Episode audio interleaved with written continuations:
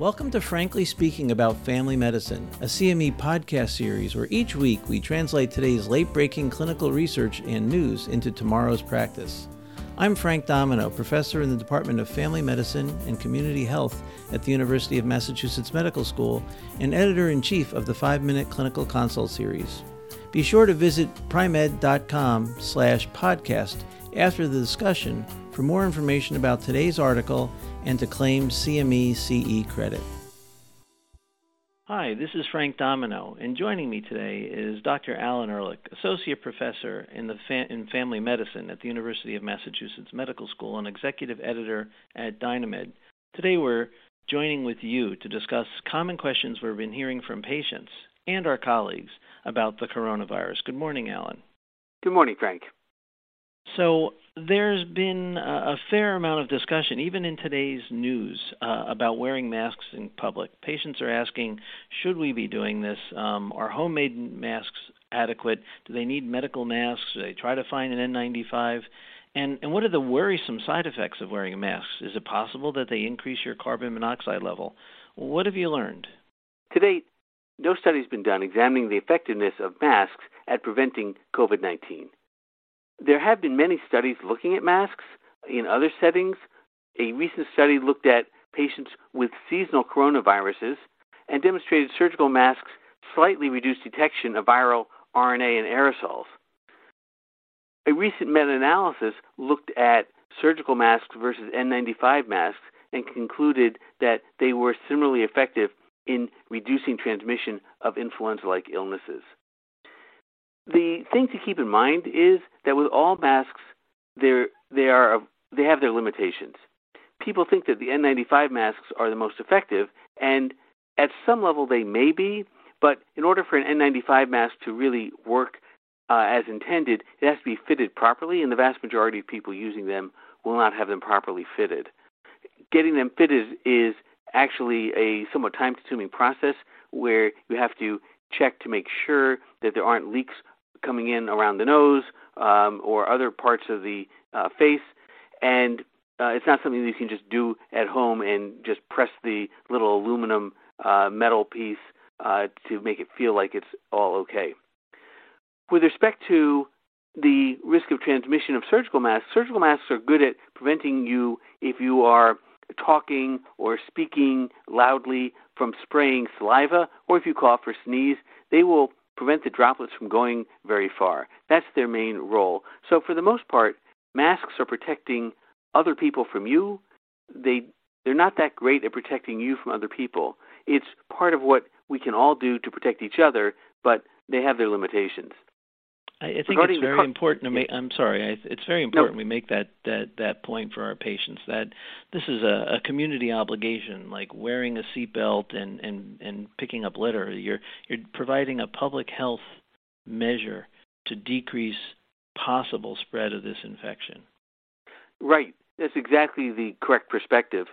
Regarding the carbon monoxide issue, I think the uh, I've seen some uh, uh, small reports on this but there's no good evidence that this results in any clinically meaningful uh, adverse uh, effect. And so, uh, this you know one of the problems we have is that we have trouble evaluating the magnitude of risk. There'll be some study that finds some slight uh, effect, and all all effects are treated equally in the minds of the public, regardless of how likely or unlikely it is to actually make a difference in real life. I have had a patient request a note stating she does not have to wear a mask because it makes her nervous. And I think this goes back to treating the anxiety issues around coronavirus. We, we, we need to help understand and address their concerns, but I, I don't think I can give her a note saying no, she shouldn't wear a mask in public. If she does not, if wearing a mask makes her uncomfortable, then probably the best thing she should do is avoid um, being exposed to others and exposing herself to others. Sure. Now, there are some people who might not be able to wear a mask for genuine medical reasons, and these are going to be people with typically, uh, you know, severe lung disease, where something that's impeding their ability to breathe uh, may genuinely be a problem. But if it's just a question of anxiety, then uh, I think the issue would be either to treat the anxiety or, as you say, for the duration, this is someone who might be best uh, avoiding being in uh, public spaces. Yeah. All right, let's let's move on. Talking about anxiety, the recent reports about the hyperinflammatory syndrome seen in children. Um, can you just bring us up to speed on what's going on with that? And is this is this again something that is is of a great worry, or is this a fairly rare event? So I'll start by just saying it is a fairly rare event, but again, it can be dramatic. And uh, in general, COVID 19 is something that is not much of a problem for children. And because this is a major problem for some children, it of course makes a lot of news. Uh, the Center for Disease Control has released a case definition for what they call multisystem inflammatory syndrome. And uh, this is a Kawasaki like uh, syndrome. The criteria are a child or adolescent uh, aged less than 21 who presents with fever more than 100.4 for at least 24 hours, laboratory evidence of inflammation, and that can be elevation of CRP, sed rate, procalcitonin, uh, elevated D dimer of ferritin, which are, you know, ferritin is a acute phase reactant, uh, elevated uh, IL 6, fibrinogen, elevated neutrophils, or uh, a decreased number of lymphocytes or albumin. Any of those features uh, would help meet the case definition. Also, elevated LDH. Um, the condition should be clinically severe, requiring hospitalization, and there should be at least two organs involved, which can be cardiac, renal, respiratory, hematologic, GI, uh, skin manifestations, or neuro. There can be no alternative plausible diagnosis, and the uh, person should be either positive uh, for current or recent SARS CoV 2 infection by PCR uh, or by an antigen test, or uh, co- there should at least be COVID 19 exposure during the four weeks prior to symptom onset. So, very specific criteria. Um, there's currently limited information about risk factors or pathogenesis, even clinical course. And we are still at the stage where the CDC is requesting uh, case reports to be reported so that this can be better understood. But the overall number of cases still reported to the CDC remains uh, quite low.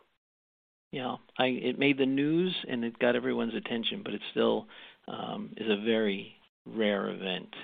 Um, when I was in medical school and even through residency, um, cytokines were not discussed. Uh, can you talk a bit about what cytokine storm is, and is there anything we should be doing to prevent it um, in our newly diagnosed COVID 19 patients? Well, you know, again, uh, like so many other things in uh, medical school, a lot of the uh, pathogenesis in these biochemical uh, pathways and mechanisms they don't seem very important until they are, and you know we learn about them in detail when it actually uh, matters clinically, um, and at other times we just move on from that. So, a coronavirus infection results in activation of monocytes, macrophages, and dendritic cells. These then release uh, uh, interleukin 6, uh, and that instigates an amplification cascade. What follows is then systemic cytokine production that contributes to the pathophysiology of the severe COVID 19 infections, including hypotension and acute respiratory distress syndrome. There are drugs which are uh, IL 6 antagonists, such as tocilizumab, sarilumab, and siltuximab, and these are being looked at for possible uh, treatment options. But uh, again, all of this stuff is in very preliminary stage in the stages, and there's not been any high quality data demonstrating these drugs effective for uh, treatment or prevention yet. So, uh, you know, as far as cytokines go, they certainly have been implicated in problems associated with previous uh, coronavirus problems, such as the SARS, the original SARS-CoV and the MERS-CoV uh, uh, epidemics. But for right now, all we know is that this is a problem with the cytokines, but we're not really sure what's the best way uh, to to deal with that. I had some high hopes for people getting corticosteroids orally uh, in the course of infection might prevent uh, the the cytokine storm, but recent data shows that that too was ineffective and actually had worse outcomes. Yeah, that's a very important point, Frank. And I know that uh, often in patients with acute respiratory symptoms, clinicians will give uh, a short course of corticosteroids to, you know, especially if the person has a history of asthma or they hear some wheezing on exam. Um, and I think most people have a lot of caution right now about doing that for fear that the underlying uh, infection might be uh, COVID 19, and by giving corticosteroids, you could actually make things worse. So, uh, just as we have learned to refrain from giving antibiotics for acute bronchitis, uh, I think we may be needing to be cautious about using steroids for bronchitis as well uh, if we aren't very certain as to what the cause might be. Um, let's think more about our population. Uh, the answer here is when all of us have prevention in place against this infection. And and the way that's typically occurs is, is through a vaccine. We had some early data from a phase one trial this week discussing uh, a potential vaccine that within 48 hours was somewhat scrutinized and found to be at best unclear. Can you give me your thoughts about uh, reaching something uh, like an available vaccine for the population, and or uh, at what point we might be able to count on herd immunity? to protect the population? Sure. So, first of all, the idea of uh, a vaccine or herd immunity protecting the population, ultimately, the, the, it's the people who will never be able to develop immunity or have very weak immune systems that are the ones who need protection through this. And so, we we will never have 100% of the population protected from the illness. Um, that being said, there are a lot of groups trying to develop a vaccine. I think this is one of the most aggressively pursued uh, issues right now. Uh, I read an article that said there were 75 different teams who had announced they were working on a vaccine in one form or another. The recent uh, data was phase one, uh, and phase one data generally involves healthy people and seeing what their response is. And you're just seeing if there's any kind of adverse effects. It is really not designed for uh, detailed efficacy studies. And so that's really going to happen in phase two. And then, you know, phase three is what you're going to do once they've determined the uh, the proper dosing and the proper sequence. For vaccines, we don't know if one dose is enough, whether there are going to be booster doses required, and to really get that kind of data and to understand what it takes to establish long term uh, immunity is going to take time. There's just no way to rush the, that type of research. So I think the most optimistic scenarios are we might have something by the end of this year, and I think more realistically is hope for a vaccine by mid 2021. It's worth noting that even those types of expectations are very optimistic. The fastest vaccine approval rate ever was for mumps, and that took four years. So the idea that we're going to have something in 12 months or 18 months um, is, you know, I remain optimistic and hopeful, but it's not something that I think we should necessarily be counting on. Yeah. When it comes to herd immunity, the idea here is that if there are enough people who've already uh, developed immunity by having had the illness, then when someone is sick, they won't be spreading it throughout the community uh, because they will have fewer people who are susceptible that they come in contact with. It's estimated that the minimum percentage of the population uh, to achieve herd immunity is 60% for COVID 19, and it may be as high as 80%. So we have a long ways to go. I think data I've looked at says maybe 10% of the population has already been infected, um, and that's obviously a far cry from where we'll ultimately need to be. I want to talk a bit about pregnancy. Most of our listeners do not do obstetrics any longer, um, but many of them take care of uh, pregnant women and or uh, we all have patients who are considering pregnancy. Um, what are what's the best data on pregnancy and COVID-19? So obviously, it, there isn't a lot of data to talk about. What we really have are guidelines and recommendations. Um, and so you have the Center for Disease Control uh, and Prevention, the CDC, and uh, ACOG, the American College of Obstetrics and Gynecologists. And what they've done is they've issued recommendations. First of all, when it comes to testing, they think that pregnant women uh, who are admitted to the hospital uh, need priority testing. Uh, certainly, anyone who's pregnant and develops symptoms associated with COVID-19, um, uh, you know, should be admitted and should be tested. Um, screening uh, for COVID-19 in pregnant women should follow uh, advice for the general population.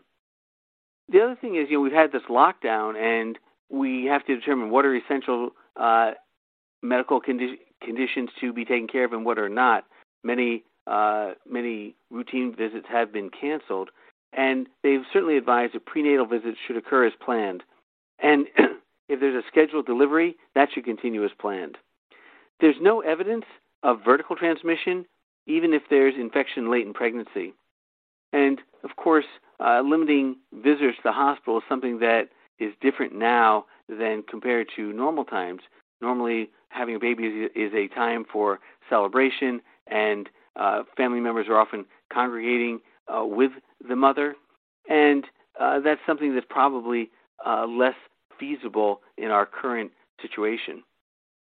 Well, I, th- I think this is this is helpful because um, we we don't know too much about pregnancy and COVID-19, but recognizing that there is no data that supports vertical transmission, meaning the if the mom is infected, the infant becomes infected. That that's really helpful to know. Alan, I really appreciate your taking the time to give us this update on on COVID-19 infection and and where we're going in the future. Thanks again. Thanks, Frank. Thank you for listening to Frankly Speaking About Family Medicine, brought to you by Pri-Med.